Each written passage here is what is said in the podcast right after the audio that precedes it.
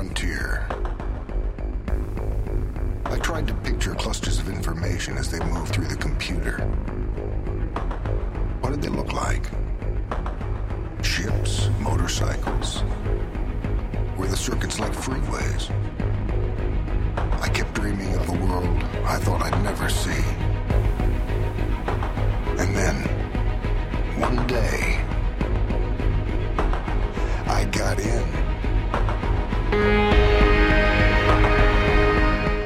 We just dashed into the office. And by we, for a change, I don't mean uh, Paul and I. Paul is not here. Paul's in Fairbanks. I feel like I just need to have a Paul's in Fairbanks sign for all the times that Paul is in Fairbanks. I hope he likes it there. Paul, where are you? Who I do have with me, though, is Jason Collins. Jason works at a local architectural firm, and he is an energy wizard. What's involved in being an energy wizard?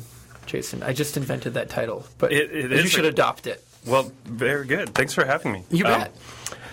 An energy wizard spends much too much of his free time just thinking about energy use and where all our electricity and energy is going, um, whether it be watching a movie, uh, looking at something on, online, or um, As I am right now, yeah, yes. or walking over to the building. So walking over to the building, how, how does that? Oh, just you. people, right? Okay. You know, we're producing energy, using energy to um, produce that energy, and, and um, eating in order to walk, right?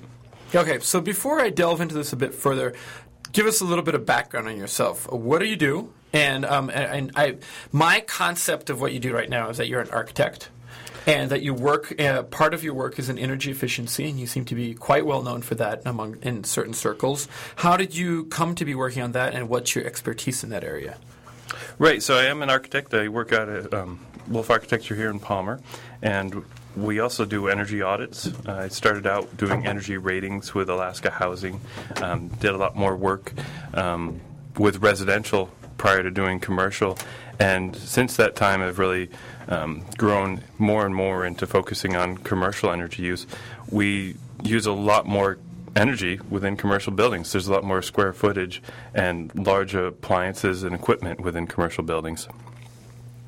That that makes sense. And um, you do so. Is it primarily energy audits that you do, or you also design buildings for using that energy? Right. So working on existing buildings, working on retrofits, working on new buildings, and looking at what we would assume the building's energy use is going to be based on the type of building, the equipment in it, um, the occupants, and how they might use it, and then how we can reduce that energy use before the occupants even take uh, uh, take on the building. Sure.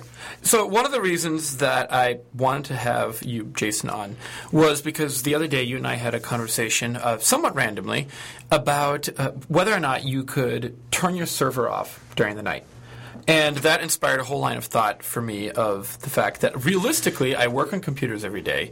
I deal with computers every day. And, and if someone asked me about the energy usage of a computer, I could probably speak in very broad terms. But I actually have no real concept of how much my laptop or my Mac Mini or my desktop or whatever it is is sucking out of the wall and how much power they're actually using. So, uh, how much power are we using? Should we actually pay attention? I mean, we see, for example, my uh, my previous desktop computer. I'd like to say took 240 watts when it was just sitting there and running. Sure. What? How do how do I actually put a concept on that? How does that going to matter to me? I mean, what what is that, I guess what is that going to boil down to me in terms of cost, or how does that relate to other appliances that I have in my building? So, a, a good example to kind of a thing that people like to have in their mind or can associate really easily is an incandescent light bulb, right? And your typical light bulb is a 75 or 100 watt, and so you think about that computer being on 250 watts, and you're talking about two or three light bulbs on.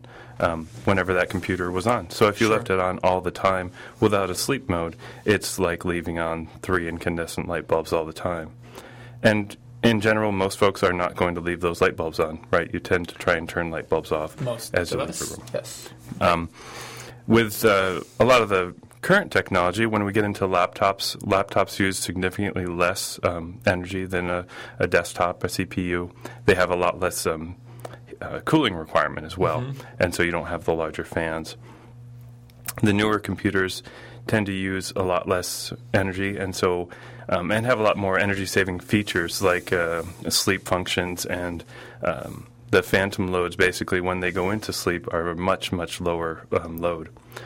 Phantom loads are basically when whenever an appliance is not on, when it's um, say like a TV, when you turn your TV off by the remote, you still are able to turn the TV back on by the remote, right? So that means that the appliance is still on, able to receive a signal from a battery operated remote. Sure. So it's still using Right. I a, guess I had not thought about that a lot, but that makes perfect sense. So it needs to be able to trigger it, right? Basically, it needs to be able to kick that back on. The old old style appliances actually had a pretty high wattage, and so it it was like having a light bulb on, even when your appliance was off.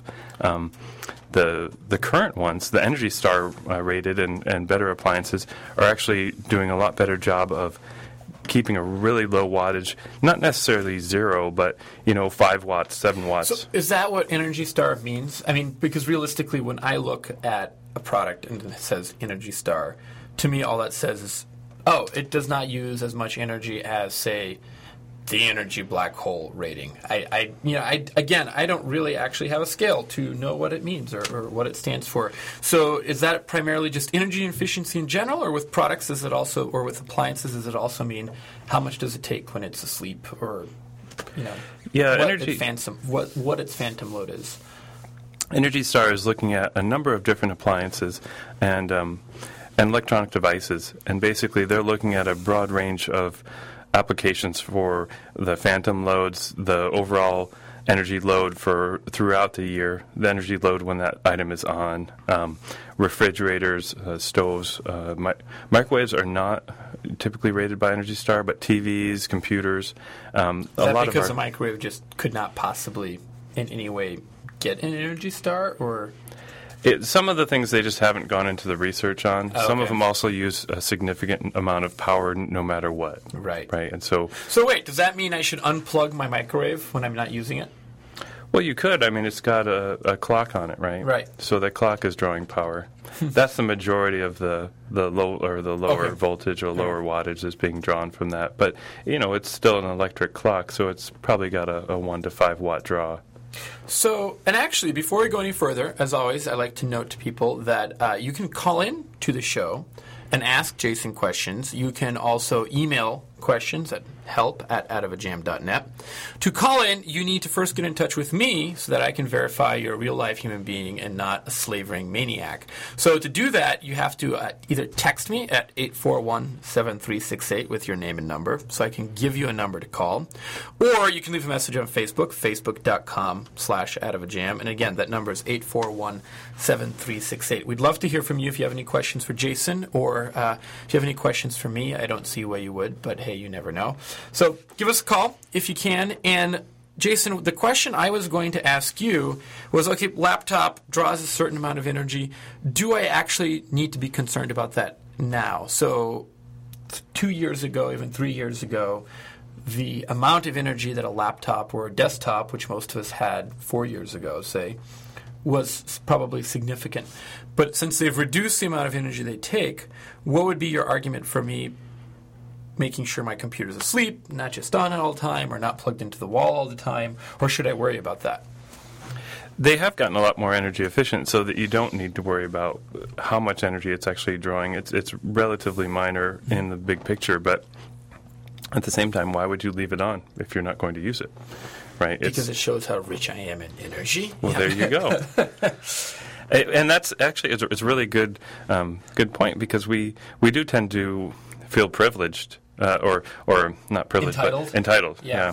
with our utility usage, we walk into a building or a room and we expect to be able to turn on lights, to plug in our appliances, to use our laptop. I mean, even Wi-Fi, right? We Right. expect to walk into most buildings now and, and get Wi-Fi, right? Definitely. So, it's When you're designing a building, do you have to account for that? The, the, the number of routers in the building, the, the you know whether or not it's trying to provide Wi-Fi to everyone there, or is that a pretty negligible load? I mean, we're going to talk about servers in a little bit, but I hadn't even thought about that. What about routers? That they they certainly draw energy. I mean, larger, more industrial routers have fans that yeah, back. there that that load is actually a relatively minor compared to the server load, Sure.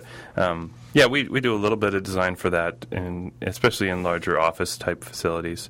Um, usually it's a secondary designer or a consultant that's doing stuff Mm-hmm. like that. But um, yeah, your primary loads are, are more going to be your, your servers. And then you think about every item within a building, right? How many computers are in an office? How many of those have monitors? How many have um, uh, a, uh, a printer attached to it? How many have a, a specialized phone system or, or some other device there? And when you walk around offices, you very frequently find you know electric uh, uh, heaters, little fans, um, microwaves again, Yep. mini fridges, and so think about every person within that office. You got a hundred person office. All of a sudden, you're if you're all on CPUs that are 250 watts, or even the newer ones that are 125, that's times 100. So, okay, so I have a power adapter here. This is 85 watts. Mm-hmm. How do I know if, let's say, this is plugged in 24 7? It's basically, and it's not actually, but it's my primary computer. It's plugged in 24 7. How do I calculate, or how do I know what that ends up being in cost for me? So the 85 watts is most likely when it's it's uh, at full load, full Okay. capacity, and it probably is not pulling full load all the time. Um, but there's some great tools. You can uh, get a watt meter, which is basically a, an, a device that plugs into your outlet. Then you plug your adapter into it, and it will measure how much wattage, how much electricity it's using. You can actually just enter in how much your electricity costs per kilowatt hour, and it'll tell you how much it costs you to run your computer for however long you've had it plugged do in. Do you know what our cost per kilowatt water hour is here in the valley? Sure, with MEA, it's right now. I think it's fourteen and a half cents. So fourteen point five cents, and how would, so how would I calculate that? I've got eight, let's just for argument's sake say sixty watts is what I'm drawing on average. Because actually, the computer can run on a sixty-five watt power adapter. The battery just charges very very slowly. So so say sixty-five watts, and so that would be fourteen point five cents an hour. Is that correct? Right, but you're going to do so. You're going to do uh, the sixty or sixty-five times, and say you want to know how much that's going to be for the entire year, mm-hmm. right? So sixty-five times twenty-four Okay,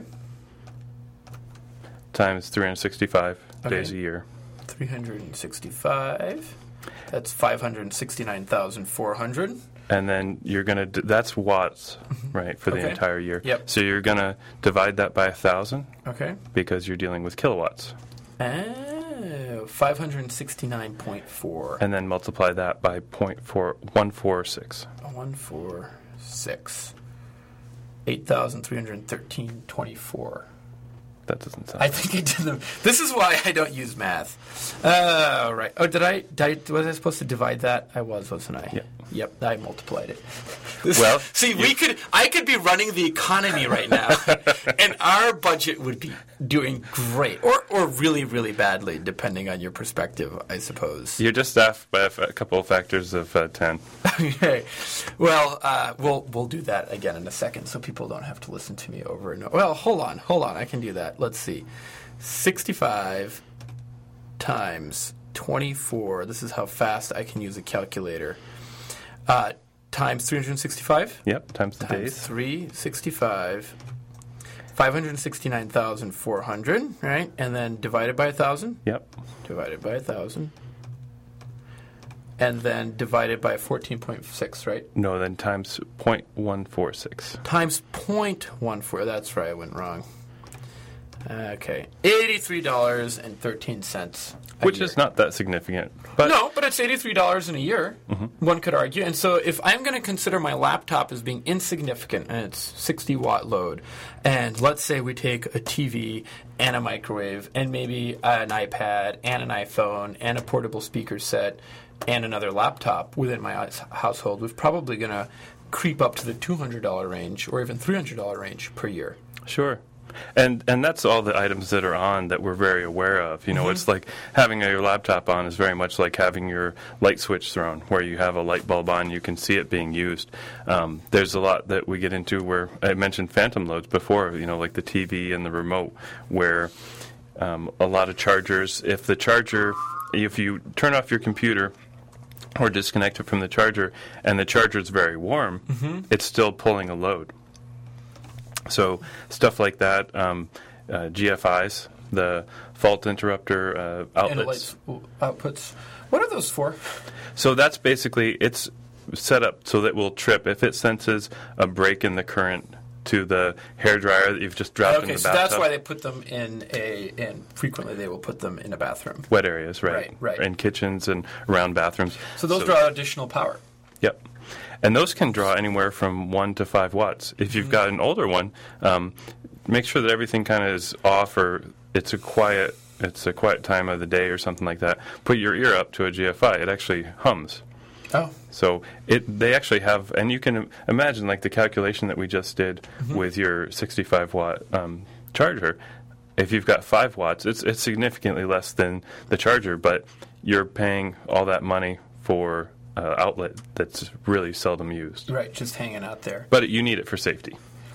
You you quickly add just so not everybody doesn't run and get their Right. GFIs out of the wall. Right, leave promptly fry themselves with a toaster in the shower or, or something like that. But when we start to really look at our energy use and try and really uh, tighten our belt on it, if you can switch that outlet so that only it's only For a being- newer one.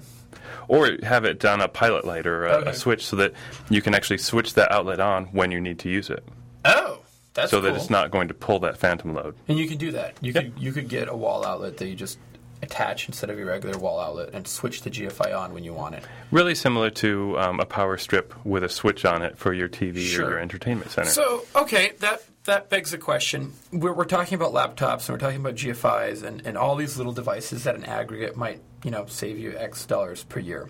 Mm-hmm. Have you ever seen that happen? Someone take their house and really just assess every single item in there and how much it's taking and cut it down, and what the result was? Like, oh, did their power bill drop noticeably, or is it more a a satisfaction of knowing that you're not paying additional money or using any more additional energy than you have to. But have you ever seen that, someone do that with their house? oh yeah, Yeah. yeah, and and we've done it ourselves. Um, the Alaska Housing Authority and um, oh. Uh, uh, uh, ACAT, Alaska Center for Appropriate Technology, um, Alaska Craftsman Home Program. They've all done some really great programs of energy efficiency and reducing your energy use in the home. Right, our easiest course to reducing energy is to use less. So Sure. energy efficiency is step number one. But yeah, for our in our case, it's I've heard really similar stories as to ours as well. Um, really, it's going around with something like a watt meter, or even before you get to a watt meter, going around finding those chargers, those plug loads that actually aren't being used, and unplugging them. Right, you're not using that charger. Sure. Unplug it. Um, the second step is using things like power strips on your entertainment center and your computer station.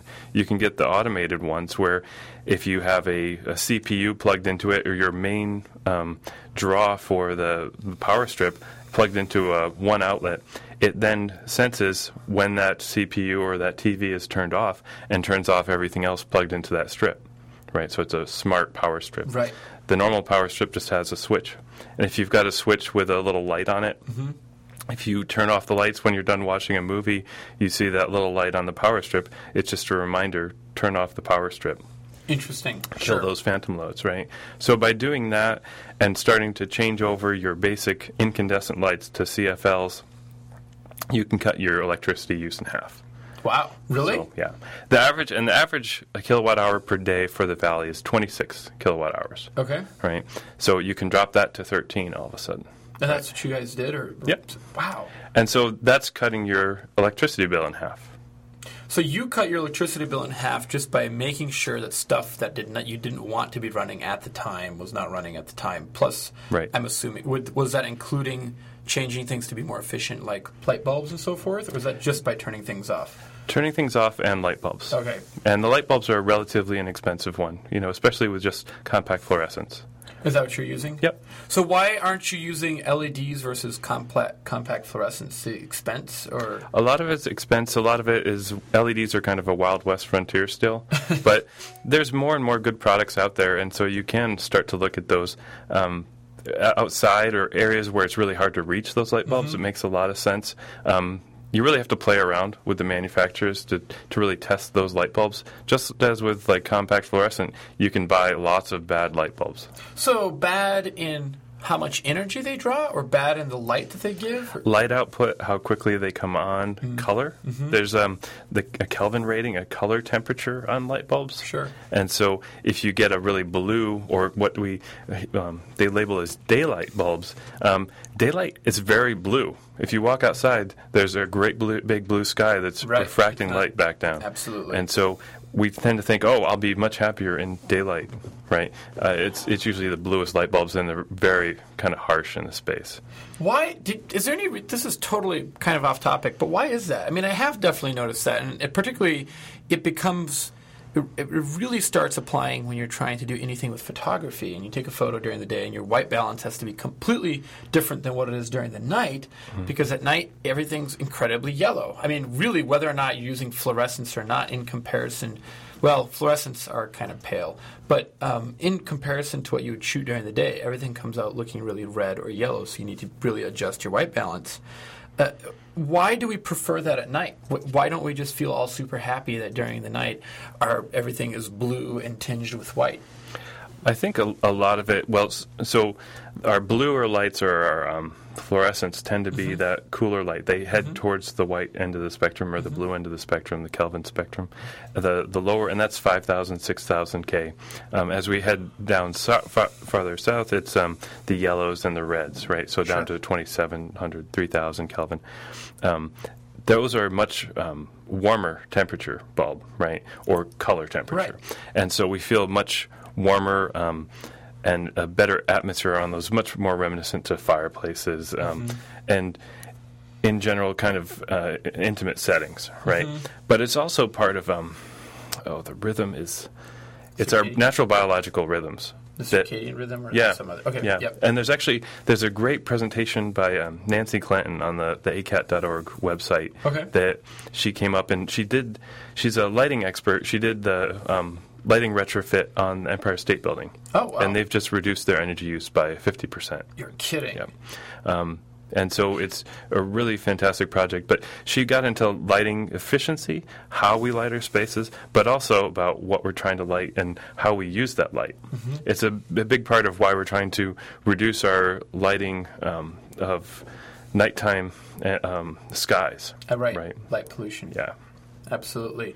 And so she. So how does that apply to our circadian rhythms? At certain time of the day, we prefer to what calm down and cool off, or we want to be closer, more involved. I mean, what is there specific science to this? Yeah, it's basically that that um, that daylight bulb, right? We want to be able to sleep to go into a bit of a dormant period each day, right? That we need to be able to have that Yeah. cycle, right, to recover. And animals have the same thing. And when we put up a lot of exterior lights that blast out really bright white or daylight bulbs or some of these metal halides, um, it's it's disruptive to the environment around the buildings too.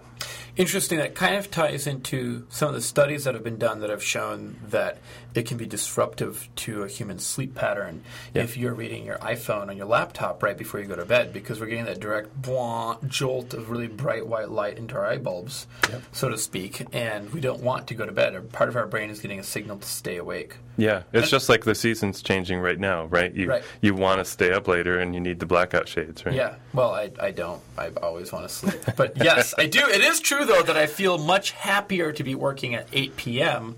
when it's light outside than when it's dark. When it's dark, I just think to myself that I'm making some very poor choices with my life right now. I should be in bed or, or something. And when it's light, I just like, yeah, it's just, it's work. It's So cool. we can try a study on, on you, and you can, when you're sleepy or you want to go to sleep the next time, hold your phone up to your face for a little while and see if Well, it's interesting. So I wondered about that because on the flip, on one side, being the sort of I don't know, if skeptic is the right word. A contrarian would probably be a much better word. I was kind of like, well, I I fall asleep no problem, and I'm basically looking at my iPhone right up until the second I pass out. Not exactly, but you know, you set your time in your clock, and then you have to check that website really quick, and I'm sure you know exactly how it goes. Uh, and I fall asleep no problem. But what I did realize is, well, exhaustion may have something to do with that, or maybe I just really like sleeping. But part of it may is tied to the fact that I can stay awake in front of a computer basically indefinitely. So if I'm spending an evening without a screen, with a book, or with talking to people. I'm not implying my friends are boring, or just doing something that is not in front of a screen. I will feel really sleepy at about 10 p.m. Mm-hmm.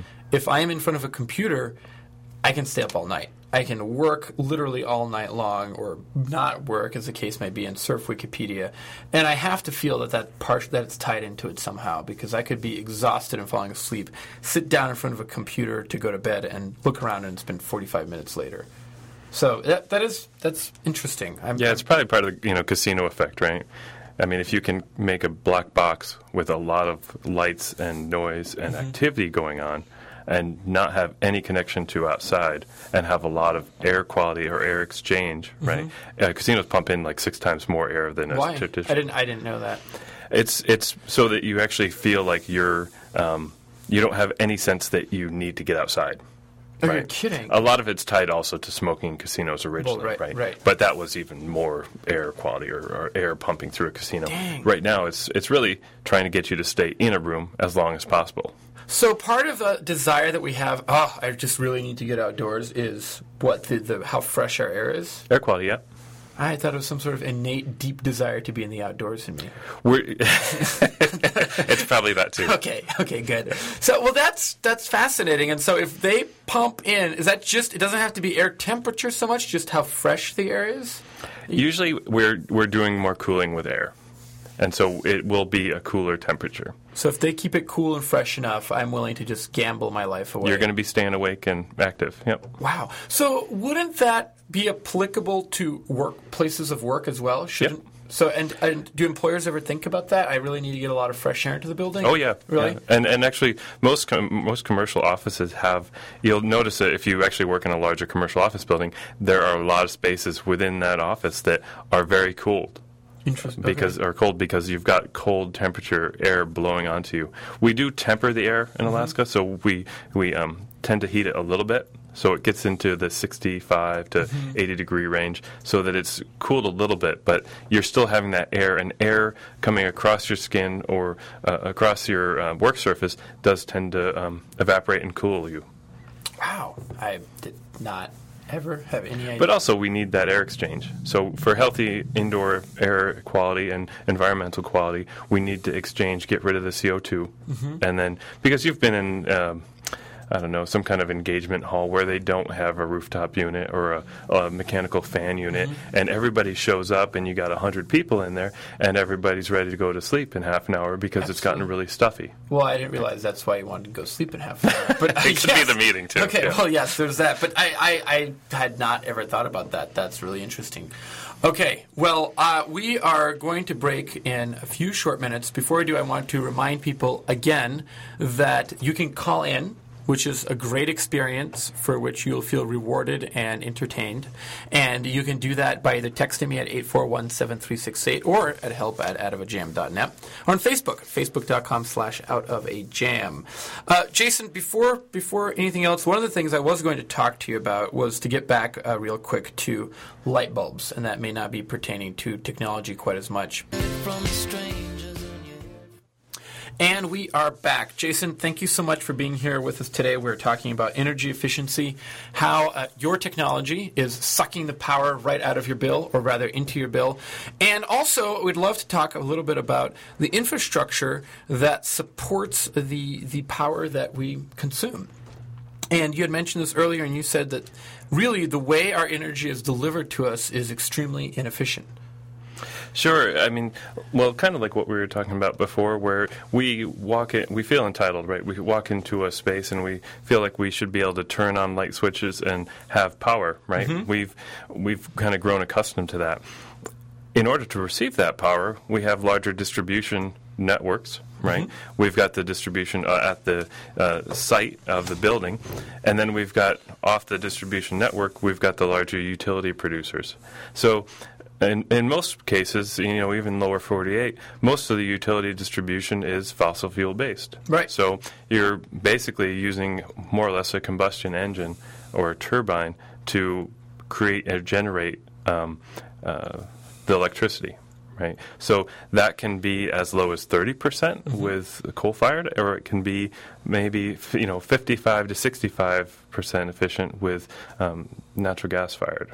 So at, at this point in time, what are the most energy efficient ways of producing energy in terms of the energy output we get for the energy input we provide? That's a good question. Um, you know, it, it really it, it it's much more. We'll probably depend- say nuclear. I just I know that's going to be the answer. It's nuclear. Actually, I, I grew up in a, an area of Connecticut where we had a nuclear power plant, and it was a it was a real difficulty. It ended up being a, um, a very good for the area when it was in production. It kept taxes low, but um, within much a much shorter lifespan than what was expected, they had to shut the power plant down. Oh. And it was along the Connecticut River, this beautiful scenic area, Mm-hmm. and basically that area can't be recovered for 50 years. You're kidding. And it's Wh- been a why major. not? Well, because of the radioactivity within the plant. You're kidding. No, I, mean, I mean, it's, you're producing enormous amounts of electricity, Well, right? So, right. and it's coming through radioactivity. well, yes. I mean, it's not, you know, Okay, It's okay. incredible Hulk stuff. Yeah, I, well, I, and as much as I'm sure there are incredible Hulk ticks and praying mantises in the area now, part of Well, it's contained, right? But we can't break down that containment. I see what you're saying. So I, I guess I I originally misunderstood and thought you were saying that the area around the plant in general, like you know, five square mile radius, had become Chernobyl. No, it's not like Chernobyl. that. Okay, I didn't grow up in Chernobyl. I, do, I do have a few lumps, and you know, Well, there might be a reason you're so much more intelligent than other people, Right. or me uh, particularly. Uh, I grew up in the anti-Chernobyl. There was no power, so um, okay. But, why? I just and, and on that topic, why did it have to be shut down so much sooner than I expected? I thought, you know, my perception of nuclear power plants has always been that well, it's bad because it produces this waste where we don't we don't know what to do with the waste. We, we can't we can't dispose of it without killing some part of our property, and on the flip side, the next time there's a natural disaster, you're really hosed. Have a nice day. So that, uh, to me, has well, again, it depends on where you are. well, sure. And I guess, you know, I just, for me, mentally, the thought of having something that if it breaks down in a bad way, I'm just totally doomed is not what I want in my backyard. That's been my basic sort of emotional reaction. But I. I had always, on the flip side, also assumed that, gee, a nuclear power plant is going to give us power for nine year, nine year forever. Sure. I mean, well, I mean, it does have much lower emissions while it's producing power, but in the mm-hmm. end, it does have this waste produced, right? Mm-hmm. And because we are producing energy from any of these sources, we've got some waste put into it, or there's some side effects. I mean, any of these utility production plants are producing an enormous amount of power for long periods of time. So you're potentially running into a, a disaster no matter what. Type So, in other words, you're saying that you have to shut it down because you've produced more waste than you expected within a given period of time? or that the plant has kind of come to its life cycle, Gotcha. right? That its its um, engines and its containment fields aren't as operational as Mm-hmm. they, they were at, uh, when it started. Huh. Did, did not know that. But so based on that, you, you know, you think about our utility structure. It's based around what our available utility or our available energy is in that area. So for Alaska, we actually have a lot of natural resources. So we actually have a relatively high percentage of um, hydro. Sure. Right, for Alaska, um, we're getting a little bit more wind, right? We actually have a really good solar resource that just isn't tapped, and it's it's could be very expensive to try and tap it on a larger utility scale, right? We're not Arizona necessarily, although we receive as much sunlight as many areas that do have larger photovoltaic arrays. Is there any numbers to indicate that it would actually be efficient or make sense economically to supplement with solar during the summer months, if not the winter months? Or is the cost still at a point, well, gee, we've invo- invested all this equipment in solar panels or generating energy through through the sun's rays somehow, but basically it, it costs X, and since we can't use it for nine months of the year, it's going to take us five decades to pay off, at which point they're no longer useful. It's a really good lead into Yeah. where I want to go with Okay. utilities next. Um, so, how much energy are we using during the summer? You're asking me. Yeah, Uh, are your lights on? Uh, no. A lot less, right? Yeah, well, basically, yeah, they're not on for me. I mean, sure. you try and spend a lot more time outside. Mm-hmm. Your heating loads are, are one of our major um, energy consumptions during in Alaska Absolutely. is during the winter Yeah, for heating. so I can answer that question this way, perhaps: that my heating bill and my electric bill plummet during the summer. Right. Not even by more than half. They probably plummet by two thirds. It more or less goes away. It's basically your water heat and a little bit of your um, Yeah, the heating bill basically goes away, and the electric bill drops significantly for sure. Especially with forced air, you've got a fan, or if you're running a boiler or a baseboard, you've got pumps, right? So those rise up your electricity Right. cost. So one of the things um, with utilities is they still need to provide. They know that the power consumption goes down during the, the summer and it's going to rise during the winter, but they need to provide that amount of utility at any given point in time. So for commercial residential facilities, um, they have a basically they have a track. They know when people are going to come home. There's a really strong overlap in the mornings and in the evenings when people are transitioning between work and home, right? Mm-hmm. So we actually get really high loads between residential and commercial right then. But there's also manufacturing, right? Sure. And manufacturing and commercial have these really high electrical loads or natural gas loads mm-hmm. the utilities need to be able to provide that full amount of power whenever that manufacturer kicks on that engine. And a lot of these, um, uh, you know, balers, compressors, uh, any kind of large motorized manufacturing equipment has much higher loads. Refrigeration equipment. So when these come on, they need to be able to handle handle those loads and provide that power. So that's really interesting because Paul and I covered a story, and I tried to, I just tried to find it, and I, and I couldn't. But we covered a story where, if I remember, the Microsoft was suing a city, and I think Montana, where it had a huge data center. And the reason they were suing the city is because they had contracted with the city to always provide a certain level of power, and for to for their data center. And the city had started to lose money hand over fist because they weren't making enough from what Microsoft was paying them since it wasn't actually using all of that power, nor is anyone else. Mm-hmm. And they just had to generate it for just in cases. So they started cutting back, which in turn Mike says, Microsoft said, well, that wh- whoops, that wasn't part of our agreement. You have to be at a certain peak load all You the time. have to be able to provide that. Yeah. It's what's called demand loads. And so most commercial facilities have demand loads, and they can be for natural gas or for uh, kilowatt. Not kilowatt hours, but any kilowatt load. And so it depends on the utility who's, who's providing that, but it can be based on any 15 minute peak in that load um, for any point in that year or for any point in that month or any point in that week. And so that sets up um, a high, much higher rate based on your demand load.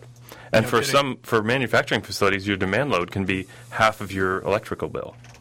So d- does that mean? Do, well, and, and I may have butchered the story, but would that mean that a energy utility needs to be able to output at the drop of a hat that amount of power? They should be able to output all the time, or They need to be able to ramp up immediately for Okay. that. Yeah. And so a lot of the East Coast power outages, right? Even some of the ones in California too, are based on what are those, especially when are those happening? Those are happening end of summer, right? Mm-hmm. It's because they have much higher electrical loads for air conditioning. Mm-hmm. Air conditioning uses a ton of electricity, and yet you still have all those commercial loads going. And all of a sudden, you've got everyone at work or at, in these manufacturing plants, and they're shutting down at 5, 6 o'clock, but it ranges a little bit, right? Mm-hmm.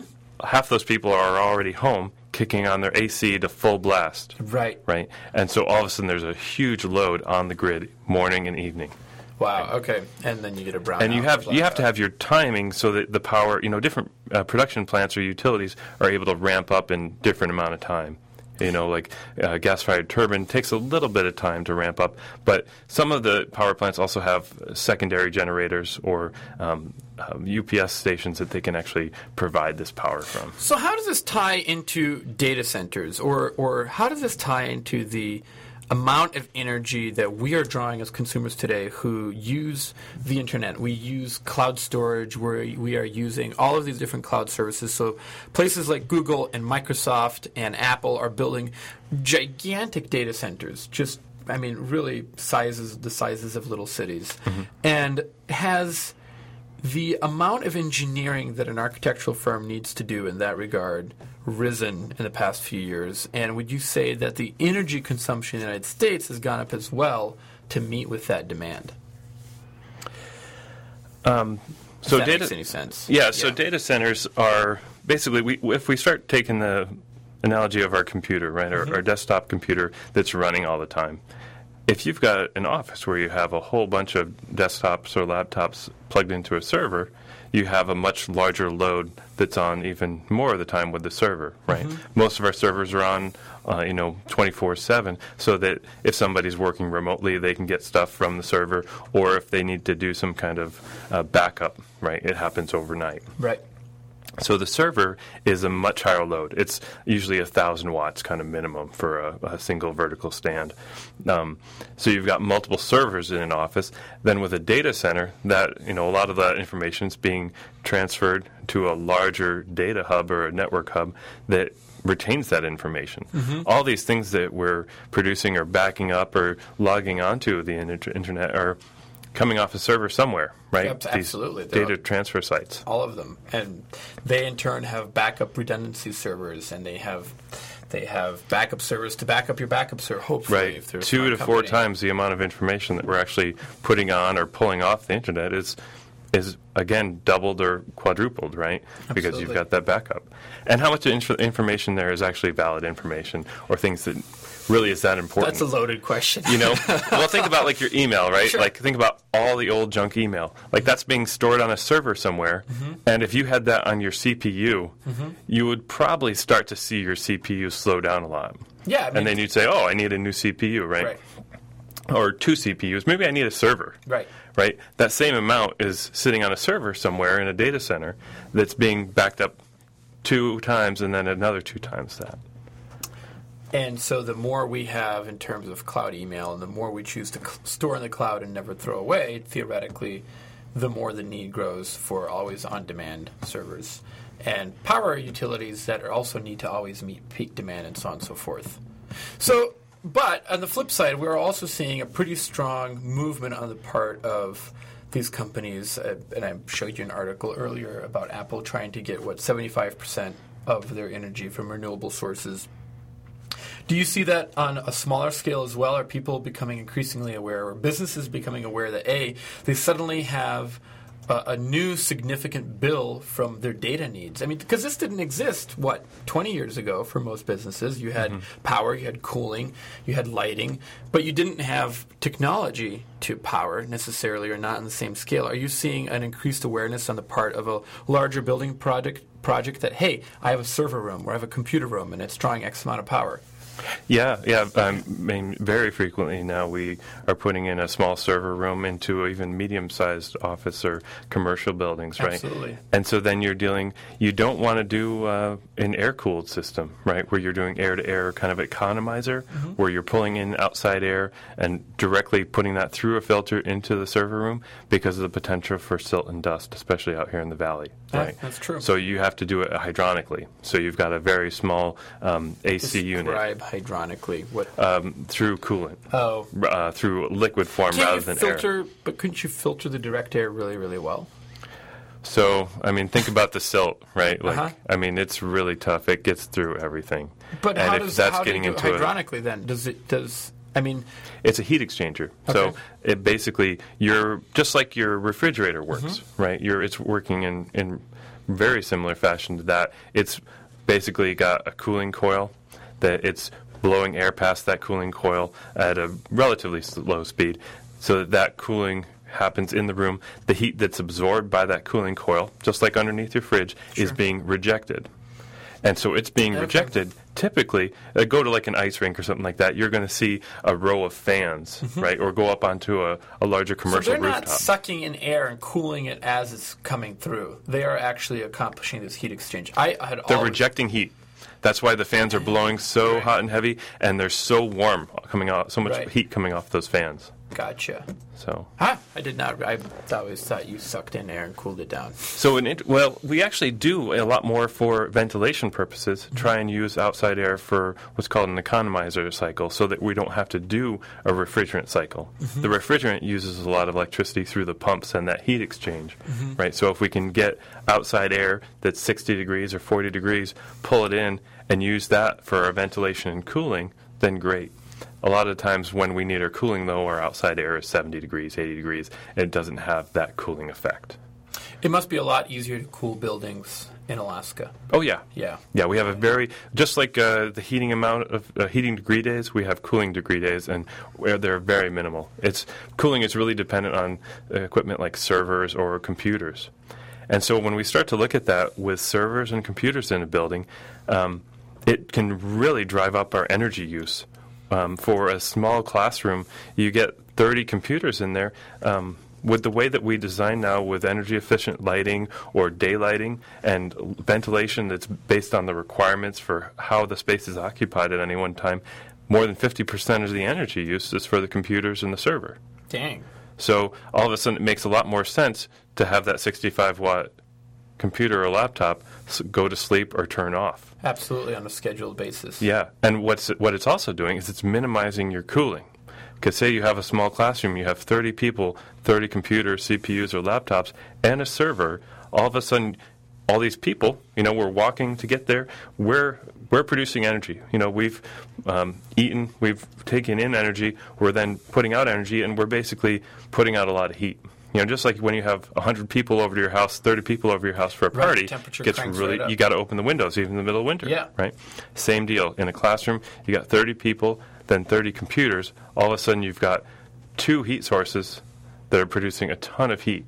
So you can actually calculate the fact that I have a building that is going to have X number of people at peak hours, and it is going to give me this amount of heat. So to a degree, I mean, can't you even use that to offset, or wouldn't you calculate that and how you're going to generate your heat in the first place?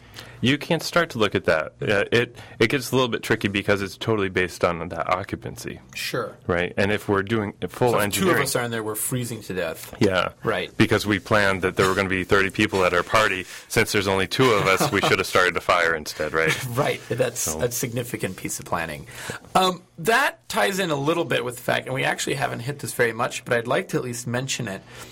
I was told a while ago by other people that you are working on a spreadsheet to be able to calculate the the amount of energy that your home is going to use. Is that correct? And and how it is going to both produce energy or conserve energy in terms of heating and cooling. Correct? Right. Uh, so I'm a, I'm a board member of Alaska Center for Appropriate Technology, and we've been doing this um, Path to Net Zero Energy lecture series for three years now. Net zero energy meaning Net zero energy meaning that your building or uh, your home is producing as much energy as it's using. So again, that can be through solar panels. so in other can be- words that your electric bill is zero. your electric bill over the course of a year is zero. Mm-hmm. Gotcha. You are producing as much as you're using. I see. So you might still have an electric bill, but in theory, throughout the course of the year, you have also, in other ways, had enough economy to where it's been offset. Right, because you could be producing a lot of electricity through solar during the summer, but then you're going to be using a lot during the winter. Mm-hmm. Right. Yeah, that makes okay. So path to net zero energy is that possible in Alaska? I think so. I mean, it looks like there's there's we're we're really on the on the cutting edge of this right now, and it appears that there's a few people that are really making this happen. Wow. Um, um, it's a handful right now. Sure. But you know, then again, you know, I was Are they leading? I'm sorry. I, No, go ahead. Are they leading distinctly? They're- Are they leading lives that many would see as compromised by a modern concept? Like, do they have tinfoil over the windows and they're using a bicycle to, to grind the grain, or or are they having a relatively normal living experience and managing to achieve net zero energy? So you don't grind, grind your grain with your bicycle. I, of course, I do. I, you know, I'm judging the others who don't. well, good, good, good. Uh, my 32-inch flat screen TV is powered purely by the energy of my bicycle rage. Right. We are batteries. Right. Yes. So, no, actually, that's what's really interesting is that these folks are um, have relatively large homes that they are able to maintain a, a relatively normal lifestyle. And you know the thing is that there have been net zero energy homes in Alaska for you know for a ton of years. There's plenty of people that are living off the grid, um, and you know even right here in the valley that lead kind of these net zero energy lifestyles um, within within their homes. You know, a lot of that. The question then is, okay, how does wood burning tie into net zero energy? Right. Are you harvesting as much wood as is being recreated in that same year? Of course. Right. It's it's kind of a, a careful balance, and we have a um, a lot of wood available, We do. so it's very easy to lose track of am I replenishing that source? Sure. Although also, depending if you, if you only had to augment with wood, you could probably make a pretty good case for only harvesting fallen or dead timber. Oh yeah, yeah, and uh, you know, cons- conservation and energy efficiency first, right? If you can minimize your load, even if it's by lifestyle choices, right, then it's much easier to produce that little bit of energy Right. by wood. So, and as part of all this, and as part of this project, you have produced this uh, somewhat astounding spreadsheet. Not even somewhat, a completely astounding spreadsheet because I look at it and it looks more like an application. And not being what I would call an Excel fanboy myself, having suffered and cursed at it more than once. Um, it is amazing to imagine that this was all done within Excel. What what exactly was the goal? Given that you're a board member of Alaska Center for Appropriate Technologies and given your goals, what was the spreadsheet supposed to accomplish? So we'd been doing this series of lectures that really focused on energy efficiency, um, high levels of insulation within homes, air tightening, uh, uh, energy efficient lighting, daylighting, energy efficient heating systems, masonry wood heating, solar thermal heating, solar photovoltaic, um, and uh, grid tied and off grid electric systems, right? So all these energy efficiency categories that we're trying to lead us on this path to net zero energy. And we, I was getting a lot of questions. We were getting a lot of questions on, well, how does this work for my home? And um, as an architect, I tend to get a lot of those questions. Sure. Right? And I just don't have the time or uh, ability to help help out everyone. She just doesn't care that much. time or ability. and so I said, well, what would I do if I were having to figure this out? I have all these spreadsheets that I use for different projects. And so I started to compile those for the electrical use, for the heat calcs, for um, occupancy, and for insulation levels, and compile those into um, a single source, uh, basically works, works, worksheets that then we did a little presentation on it. We talked about it and really found that it needed a, a dashboard, something that was much more accessible right off the, Right. the front of the. so that my brain can go, ooh, shiny Yeah, colors. yeah. You, th- so that you can have a relatively minimal input with a good understanding of energy efficiency, have a relative minimal amount of input, and still have a good picture of how your energy is being used in the home and what it might take to um, replace that energy with renewables.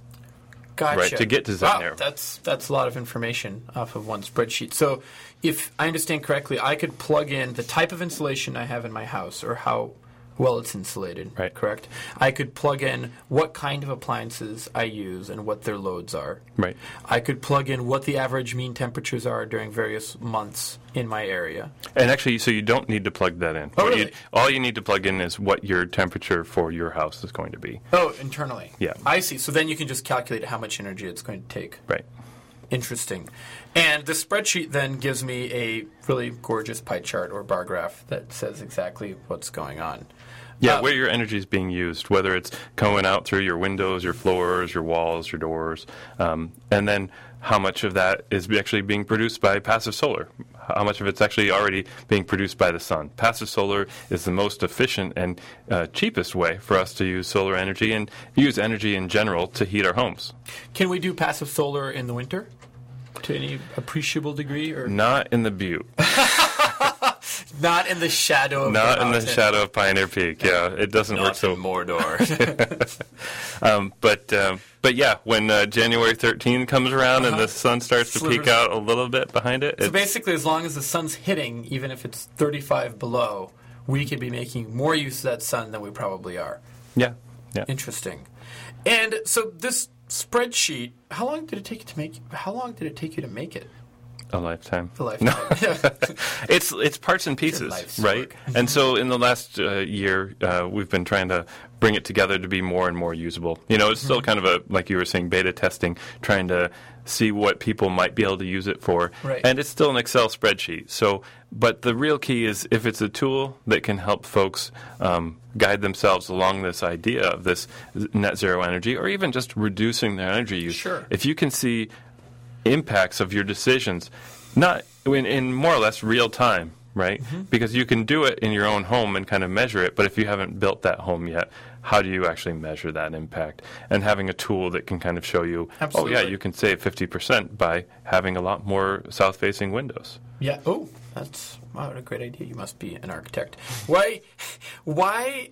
are fans and pumps such a large part of the pie chart? I On this one, it's because of the way that the efficiency of the house is. Okay, so what ends up being the, the largest consumption of energy for most people in a standard residence, usually? Heating. Heating.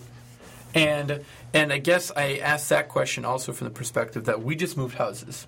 And our previous home was natural gas heat, and it used a small stove that was a central heating source. It was one of those FA wood stoves. Mm-hmm. You, you know, you fire up, you see the flames. It's very cute. And I always assumed that was crazy inefficient, and I actually don't know if it is or not.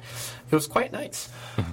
The heating bill in that place is almost the same as the heating bill in our new place, which is granted larger. So, but the natural gas and it's forced air. But what I really found interesting is that the electric bill doubled or even tripled during cold months, and I wasn't sure why that was. Why were we spending more on electricity when we definitely don't heat with electricity? Well, you are, though, right? Because anytime that furnace is coming on, it's using the fan to circulate that heat. And the fan takes that much power. the fan can take 700 to 1,000 watts. Wow. It's- so the it's like a efficiency of your fan would be a huge consideration in your heating system. It wouldn't just be okay, how much natural gas am I using burning? Right. But if you can have an efficient fan or like a variable fan drive, a fan that can have multiple stages or react to how much so it's heat. not just bra max Right. power It's fan. not now. on, off. Gotcha. Yeah. And can you only up if you wanted to? Can you only upgrade the fan in your heating system? Or Yep. do you, really? Yep. Wow. And how much Maybe not me or you. Right. I, I would probably crash my furnace. So I cannot go home right now with a screwdriver. Don't do it to Gary's furnace. No. I'm sure he wouldn't mind. He's into energy efficiency. How much does that usually cost? Is there a ballpark? Is that like so it a depends on investment? it depends on the equipment. Okay, um, let's. Do you have a ballpark? Because we're about to wrap up. It can be a few hundred dollars, but then it's the install too. Right, And the sure. install can be half the cost or more. Of course, those technicians are just you can't trust them. You can't trust people who come to your house and charge for money.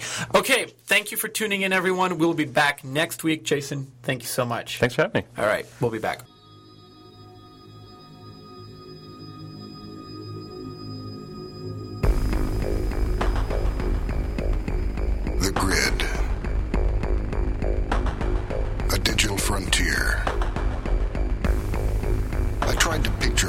of information as they moved through the computer. What did they look like? Ships, motorcycles. Were the circuits like freeways? I kept dreaming of a world I thought I'd never see.